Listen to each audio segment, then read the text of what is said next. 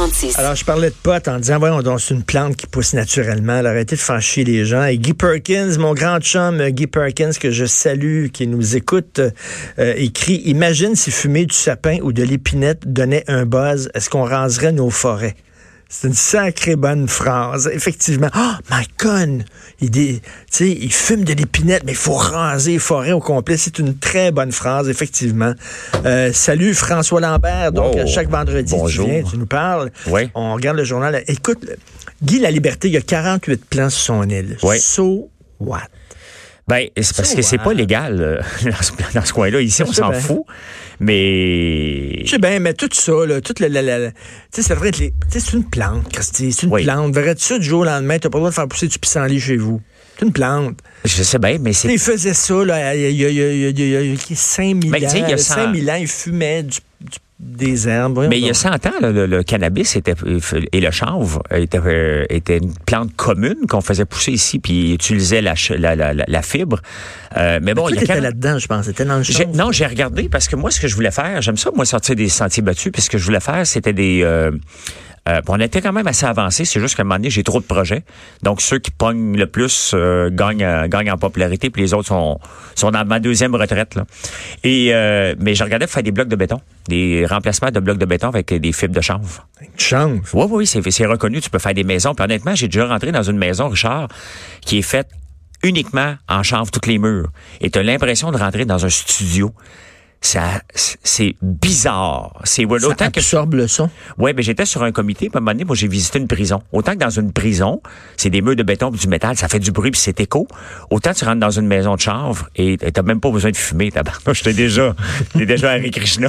C'est ta maison avec les doigts les Ta maison pogne en feu, tout le monde est dans le oui, village. écoute, c'est un silence reposant. Honnêtement, c'est, c'est, on devrait faire nos maisons euh, pas mal plus en chambre. Mais bon, regarde, qu'est-ce qui va arriver avec Guy la Liberté? Une tape ses doigts, probablement. Ils mettront pas Guy la Liberté en, en prison pour cinq ans, là, parce qu'il y a eu des... euh, Non, mais effectivement, lui, il, il dit c'est mon île, donc j'ai le droit de faire ce que je veux. Ben non, c'est pas vrai. Ton île appartient à une juridiction politique. Ça Il y a serait des fun, lois. hein? notre propre pays. Mais tu sais, il y a une... il y a une, Mais tu sais, euh, ça, c'est comme les, c'est quoi, les, les gens qui veulent, ils veulent se séparer de, de leur pays puis avoir, euh, avoir, c'est ça. Il ben, il y a une plateforme pétrolière. il y a une plateforme pétrolière où des gens vivent là, Oui. puis ont créé comme leur propre société Ben oui, parce que sont dans les eaux internationales. Donc, ils ont dit, OK, parfait, on a un pays maintenant. Bingo. avec leurs lois Ouais, c'est ça. fun. C'est c'est- c'est incroyable. Écoute, euh, bon, euh, on a le journal Ben devant oui. nous, le journal de Montréal, mais on passera pas au travers. Ben, euh, c'est tout le temps la même chose. hein. Encore la, la- la- la corruption avec les SNC. Ben, euh, moi, je veux parler de ça, parce qu'écoute, là, Philippe Couillard, oui. Qui est allé rencontrer pendant une heure le fils de Kadhafi. OK, il Faut était ministre de la Santé. À l'époque où les gens pouvaient même pas avoir accès à un médecin de famille, correct? Là? Ouais. Lui, là, il est allé là, il a pris de son temps. Pourquoi? Parce que SNC Lavalin, il a demandé, puis SNC Lavalin était bien, bien, bien gentil avec le Parti libéral. Oui. Fait qu'il a dit, OK, je vais aller rencontrer le fils du pire dictateur de la planète, une racaille, une ordure, une poubelle. C'est dégueulasse. C'est complètement dégueulasse, Richard, mais tu sais, c'est. La, la réalité, là, c'est que ce qui se passe. La façon de faire il y a 5 ans puis 10 ans, euh, alors que c'était quasiment accepté, puis dire on va aller chercher un gros contrat. Parce que c'est toujours on va aller chercher un gros contrat. C'est tout le temps ça. Mais quel est le prix à payer pour aller Mais- chercher mais- ce contrat-là?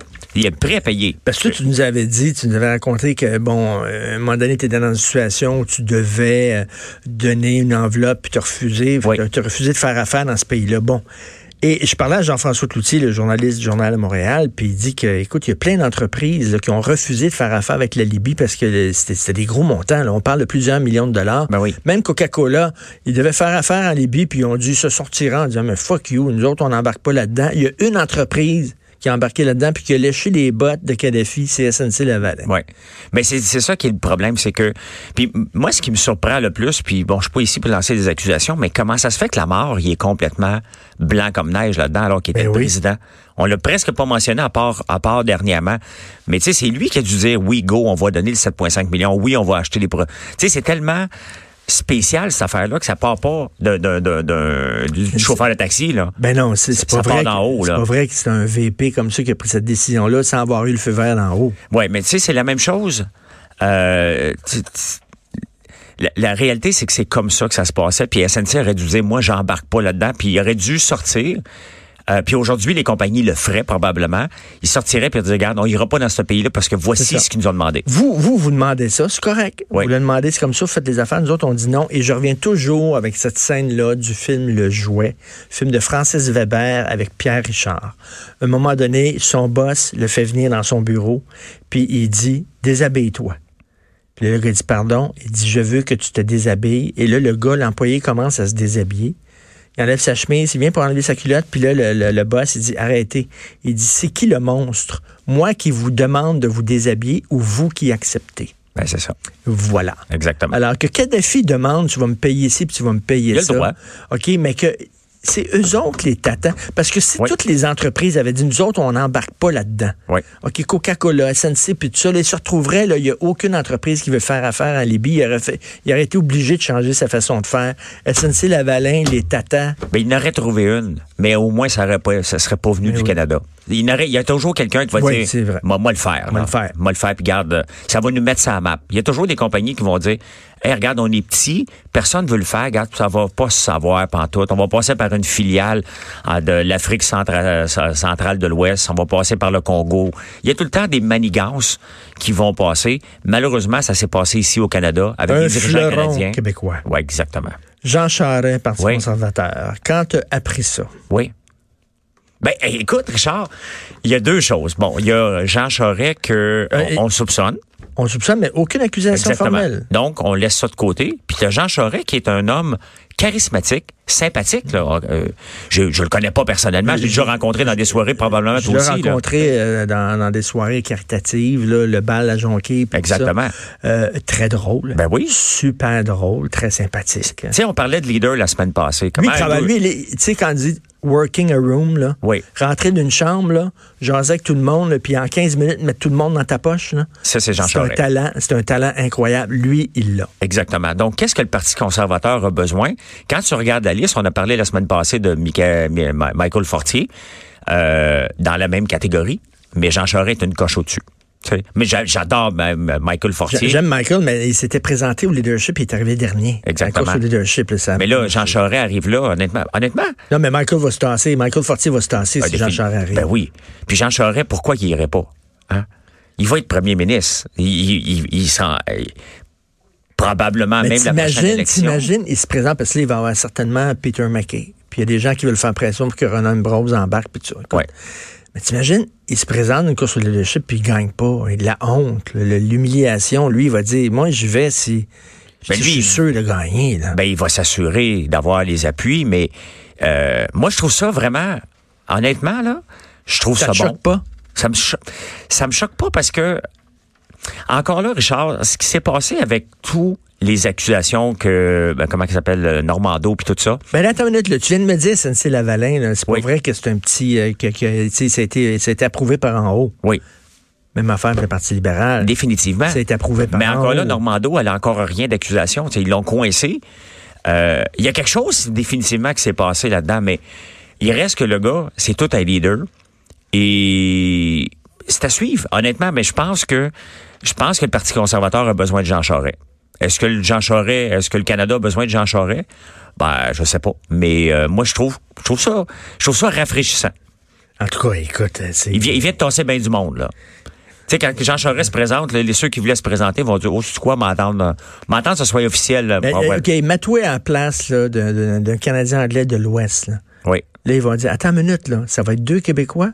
Ouais. Justin Trudeau contre Jean Charest? Ouais. Are you fucking kidding me? C'est ça qu'ils vont dire. Ils vont en perdre une coupe de redneck Deux dans Québécois. le coin. Mais tant mieux, ils vont en perdre une coupe de redneck. Je veux dire, c'est presque l'URSS en ce moment là, là-bas. Là, c'est 95% qui votent conservateur. Ça n'a pas de sens. Là.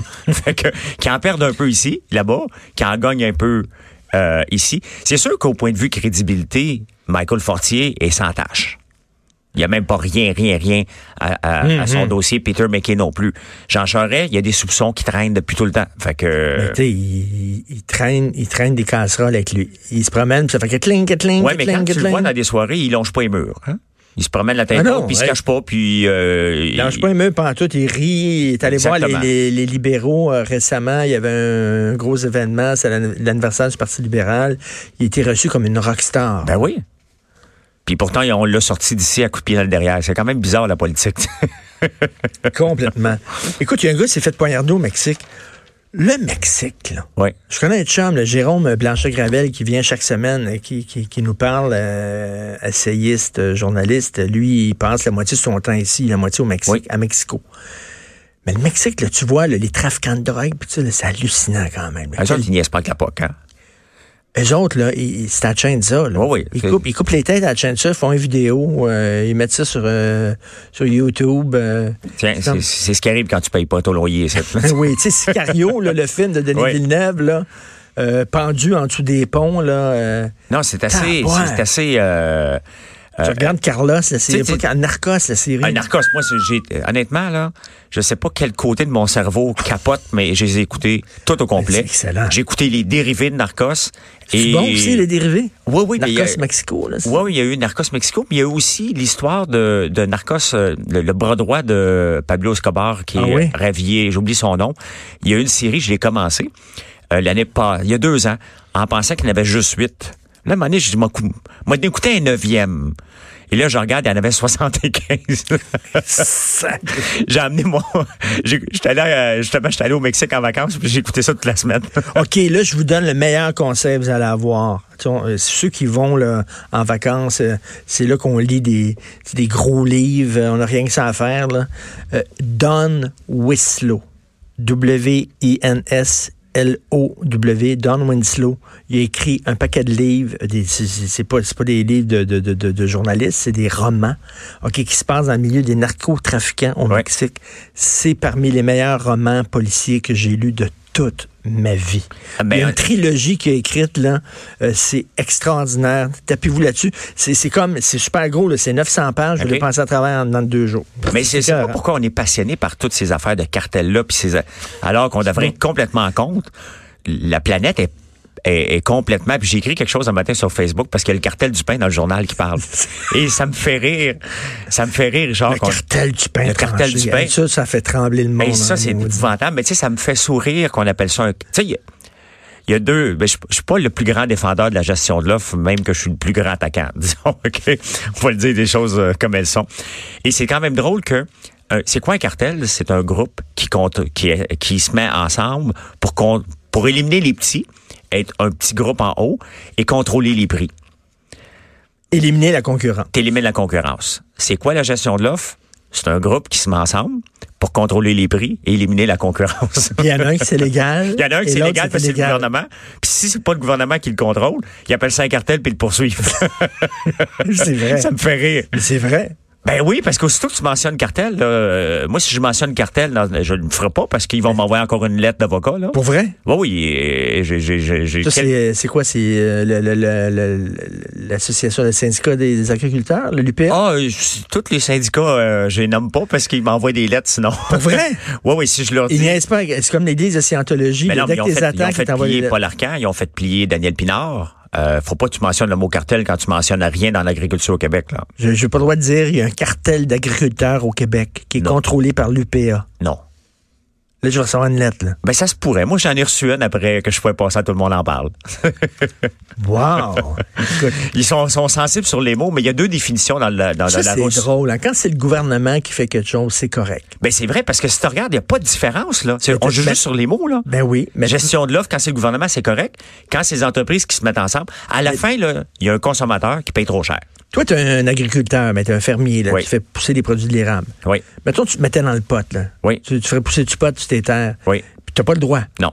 Mais eux autres, le gouvernement, tu as le droit. C'est la même plante, c'est la même, affaire. C'est Oui. la même plante, le même sol, la même affaire, les mêmes effets, tout ça. Toi, Oui. tu es un bandit quand tu, quand tu vends du pot. Exactement. Quand c'est un, un fonctionnaire payé par le gouvernement qui vend le même crise de pot, Exactement. lui, c'est correct. Exactement. Parce que l'argent va dans les coffres de l'État. Oui. Quand l'État, un jour, ils vont dé- décider là, que l'État a le droit d'avoir des bordels avec des putes, puis tout ça, là, ça, ça va être correct. Exactement. Mais tu le vois, regarde, ce qui est, ce qui est bizarre, c'est dans les journaux, c'est pas dans le journal d'aujourd'hui, mais c'était dans les journaux cette semaine, dans le journal de Montréal. Il parlait des anciens chefs de police qui sont devenus euh, présidents de compagnie de potes. Faut le faire quand même. même si c'est légal. Il reste que les gars, pendant toute leur carrière, ont combattu le crime Ben oui. le, le pote. Puis là, à un moment donné, ça devient légal, ils deviennent présidents de la compagnie. Mais justement, ils ont, ils ont- eux autres, ils ont vu, ils, ont, ils mené la guerre aux potes, puis ils ont, vu que ça donnait rien. Ça donnait Exactement. strictement rien. Exactement. La, la, guerre à la drogue, là, les États-Unis ont dépensé combien de gonzillards de dollars là-dedans? Là? Puis, puis ça tue, y a-tu un, un, un dopé de moins? Non, pas du tout. Mais tu sais, qu'est-ce qu'on doit faire? C'est que c'est sûr qu'il faut ah, trouver une, une, manière pour. Tu sais, tu le sais, là, tu le sais ici, là, je prends le téléphone, puis toi aussi, là, on connaît tout du monde qui connaît quelqu'un, qui connaît quelqu'un. Je prends le téléphone, pendant une demi-heure, j'ai la dope. T'as une livraison chez vous, là? Traite là, ici, ils vont venir ici, ils vont cogner à la porte le, de Cube Radio, je vais me faire venir n'importe quoi. Là. Exactement. Ça prend 30 secondes. Ben oui. Il y a toujours quelqu'un, dans des parties, il y a toujours quelqu'un qui dit Comment t'as su Il y en a tout le temps, là. Ben oui. Fait que, ça donne rien, ben, là, il est venu? Fait que, c'est OK. Il faut voir ça sous l'angle de la santé publique. Exact. Tu sais, ta, ta, ta, république que tu veux construire là, au large, là, dans une, oui. des eaux territoriales, ça, là. Ce serait, ce serait libre de, de, Tu peux prendre la drogue que tu veux tu fais ce que tu veux. Moi, quand j'étais jeune, Richard, euh, on, a, on a-tu du temps encore? Oui. Oui. Et quand j'étais jeune, tu sais, on prenait l'autobus scolaire, hein, pour aller à l'école. Mais oui. moi, la, la, polyvalente est à 42 km de la maison. Fait qu'on faisait, t'as pas d'iPad, hein? T'as pas rien. Et euh, parce que je fais un lien avec euh, la, ta, ta, ta, ta, plateforme, ton, ton, notre République sur une, une chose pétrolière. Et pendant moi 42 km qui durait une heure et demie le matin et une heure et demie le soir, j'avais rien d'autre à faire que de penser. Fait que moi, je me voyais comme seul au monde. Je disais, hey, d'un coup, je serais seul au monde avec quelle fille dans l'autobus que j'aimerais repeupler la Terre? Et il y a trois ans, il y a une série... Ça, ça explique bien des choses. Oui, oui. tu penses encore comme ça. Oui, exactement. mais, mais j'ai des enfants avec une seule femme. OK, OK. et, euh, et sur Fox, il y a quelques années, il y a une série qui est sortie comme ça que j'ai tombé accro, mais raide. C'est euh, Last Man on, Last Man, Last on, Man Earth. on Earth. Ah, c'était, je me revoyais dans mes rêveries de petit cul et euh, c'était vraiment, c'était, moi quand j'étais petit cul puis c'était vraiment, c'est vraiment bon cette série-là. T'étais-tu le genre là, à vendre de, de la limonade quand t'étais jeune, à avoir déjà le sens des affaires, t'avais ta petite tu vendais de la limonade. Ben. Écoute, moi j'habitais, j'habite, j'habite encore, ma ferme est dans le même fondement où ce qu'on était. Et l'asphalte elle arrêtait, puis après ça c'était, c'était un chemin en garnotte en, en gravier. Et moi je vendais des œufs de caille sur le bord de la route. Il y a un char qui passait par jour, OK? Il arrêtait. Ce pauvre petit gars, il est au soleil, ça fait. OK, fait que déjà, tu avais la fibre d'entrepreneur. Ah, moi, il y avait autre chose que. Il n'y a rien d'autre que je voulais faire dans la vie. Là. Oubliez le l'hockeyeur, le pompier, policier, là, ça ne m'intéressait pas. Moi, je voulais être entrepreneur. Mon grand-père est entrepreneur, mon père est entrepreneur. Je ne savais pas dans quoi, mais je. Je voulais vendre de quoi? Je voulais être en affaires. Je voulais être, je voulais être un boss. Des œufs de caille. Ben oui, j'élevais des cailles, mais mon père payait. Tu sais, j'étais wise comme entrepreneur parce que j'étais un peu comme un syndicaliste dans le temps sans le savoir. C'est que mon père, mon père payait euh, les dépenses et moi je ramassais les revenus parce qu'on avait un tracteur. Fait que moi j'allais voir les voisins avec une souffleuse. Je demandais pas à mon père. Je disais, je peux nettoyer ta cour. Je peux rentrer ton bois. Il me disait ok parfait. Mais moi je payais aucune dépense et je ramassais les revenus. Alors je répète. Il euh, y a un cartel d'agriculteurs qui est contrôlé par l'UPA. J'ai hâte de voir si je. Écoute, euh, Accident de la route, euh, oui. un jeune de 16 ans qui a perdu le contrôle. C'est le c'est le cauchemar de tout de tous les parents. Tous parents. Euh, toi, ton, ton, moi, ton fils, qui a 18 et 16 ans. Les deux, ils conduisent. Ils n'ont pas leur permis de conduire encore. Et euh, mais des fois, ils embarquent, avec des amis. Ils embarquent avec des amis. Oui. Je suis mort de peur. Stick. On a-tu peur d'avoir le téléphone? T'as euh, toujours peur. Euh, Moi, j'arrête pas de, de, le dire. Là, embarquez pas dans un auto si le gars ou la fille, vous sentez que cette personne-là est saoule. Exactement. Parce que honnêtement, je suis... Des fois, je me mets autant pas demander où ce qui va aller la fin de semaine. Oui. J'aime autant pas le savoir que me faire du sang, du sang de cochon à savoir qu'il il s'en va dans Laurentide, c'est lui qui va conduire, vont-ils aller vite? Tu sais, des fois, t'aimes mieux ne pas le savoir où ce qui est. Parce qu'on se le fait, on se le fait le sang de cochon. C'est pas être c'est pas être des parents hélicoptères, ça. C'est normal d'avoir. Ben, c'est épeurant parce qu'on a été jeunes, puis on le sait que les jeunes sont plus téméraires, font pas attention, ils ont pas les mêmes habiletés. Écoute, lui, il a blessé quatre de ses amis, bien mort. Ben oui. Lui est mort, puis quatre de ses amis blessés sortie de route, manque d'expérience, euh, il roulait la glace. Euh, hey, tu as de l'expérience en automobile, là. tu conduis depuis des années, c'est difficile de rouler la glace. Fait que 16 ans. Le, à, voyons, à la fin novembre, je viens de, de changer d'auto. J'ai pas encore mes pneus d'hiver. Je pense le 28 novembre. Je m'en vais en campagne, il y a une petite neige. J'ai l'habitude de conduire, là. Je suis habitué, puis je me considère un assez bon pilote. Là. Tu sais, je fais de la, de la piste régulièrement. J'ai échappé mon camion, Richard, complètement. Euh, si j'avais pas eu des réflexes puis l'habitude, je m'en allais. Il y avait 150 km le camion, il aurait été scrap ben. Euh, Qu'est-ce qui fait un jeune de 16 ans? Ben oui. C'est c'est Ben oui. épeurant, honnêtement. Là, Non, non, je suis c'est content que mes épeurant. enfants aient pas, puis que y a- y a- leurs amis, la plupart, sont en ville, parce que ça, c'est ma crainte euh, de tous les C'est jours. peurant. Hey, L'âge légal pour acheter du tabac qui est relevé à 21 ans aux. États-Unis? Ça- 21 ans pour acheter des cigarettes aux States? Mais qui, quel jeune aujourd'hui va acheter des cigarettes? Ça me dépasse. Je ne comprends pas. Je comprends que quelqu'un de 40, 50 ans, 30 ans euh, a été habitué, puis c'était pas mal vu, c'était presque haine, mais à 18 ans aujourd'hui, qu'est-ce que tu penses fumer des cigarettes? Penses-tu que t'es cool? Avant, là, quand j'étais jeune, là, la personne weird dans un groupe, c'est celle qui fumait pas. Exactement. Puis aujourd'hui, là, dans des groupes, la personne weird, c'est celle qui va fumer. Ben oui. Parce que ça, ça m'arrive souvent, moi, un groupe d'amis, puis tout ça, puis personne qui fume dans le Ben groupe. non. On a, je suis allé dans une fête hier. Il y a personne qui fumait. Personne sort dehors pour aller fumer. Il y en a, il y en a presque plus. Mais quelqu'un de 18 ans, qu'est-ce que- à quel moment que tu penses que t'es cool? À quel moment? Ils sont pas vus, t'as pas de publicité. Qui t'a influencé pour acheter tes Ouais. cigarettes? Puis après ça, ben, tu vapotes. Fait que t'es en train de te Mais faire... là, c'est, c'est, ça a l'air que c'est, c'est toxique. là. Puis les deux ensemble, c'est, c'est un... Prends 8 Red Bull à la place, là. Ça, ça, ça- je comprends pas. Je comprends pas parce qu'il n'y a pas de publicité. Il y a rien pour les targeter. Effectivement. Et ces gens-là achètent. Qui les a influencés, j'ai aucune idée. Écoute, en terminant rapidement, il y en a un qui est mort de rire, c'est Donald Trump. Parce que là, Nancy Pelosi, là, Oui. euh, elle, elle veut retarder, là, elle veut pas envoyer ça au Sénat tout de suite. Là, fait qu'elle- elle- comme la grenade d'un main, elle l'a dégoupillée, la grenade. Elle la tient. Elle la tient, là, ben, ça envoie ça en pleine face. Ben oui. Parce que là, les gens vont dire, ben là, c'est, c'est des magouilles. Pourquoi tu fais ça? Tu magouilles. Là, Trump, il est mort de rire. Les, les démocrates sont en train de lui donner la victoire sur un plateau d'argent. Ben, définitivement. Puis Trump, qu'on l'aime ou qu'on l'aime pas, c'est un, c'est un fin renard. Hein? Il gagne la plupart de ses batailles. Il a gagné contre Justin Trudeau, il gagne contre la Chine, il gagne contre la Corée du Nord.